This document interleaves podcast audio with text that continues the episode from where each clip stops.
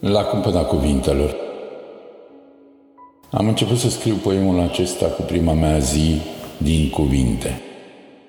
Apoi l-am scris cu prima zi a femeii mele, cea din cuvintele mele.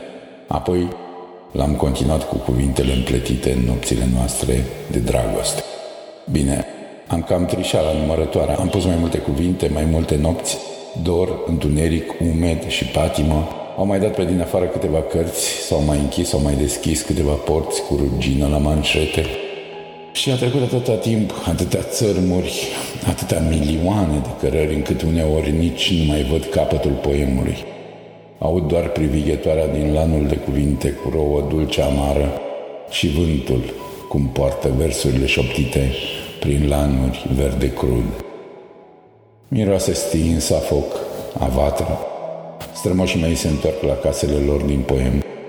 Strămoșii strămoșilor mei se așează la masă. Mămăliga miroase arimă, respirată liturgic de toți cei din care sunt făcute picioarele și mâinile mele. Vin de la coasă parabolele ostenite.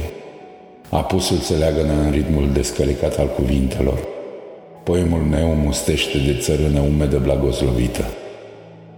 Am tatuat ritualul acesta pe verighete și verigheta a înflorit. Pe verigheta femeii am sfințit răsăritul și sufletul nostru topit.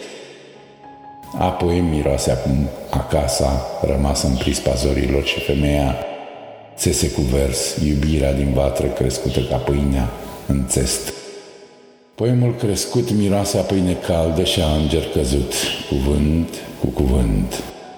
Poemul acesta este acasa mea de pe acest pământ.